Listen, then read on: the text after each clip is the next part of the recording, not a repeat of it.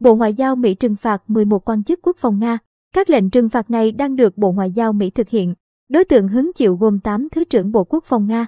Hôm ngày 14 tháng 3, Bộ Ngoại giao Mỹ công bố áp đặt lệnh trừng phạt lên 11 đại diện cấp cao của lực lượng vũ trang Nga và tổ hợp quân sự công nghiệp của nước này.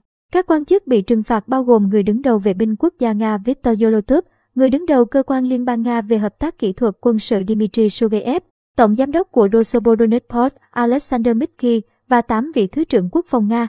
Các thứ trưởng Bộ Quốc phòng Nga bị Mỹ trừng phạt lần này bao gồm Alexei Krivotiko, Timur Ivanov, Yunus Bet Ekurov, Dmitry Bulgakov, Yuri Sadovenko, Nikolai Pankov, Ruslan Salikov và Gennady Zitko.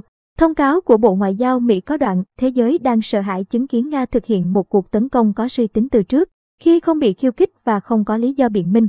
Bộ Ngoại giao Mỹ tiếp tục áp đặt các cái giá nặng nề lên các lãnh đạo quốc phòng Nga. Những người trong danh sách trừng phạt sẽ bị phong tỏa toàn bộ tài sản ở Mỹ.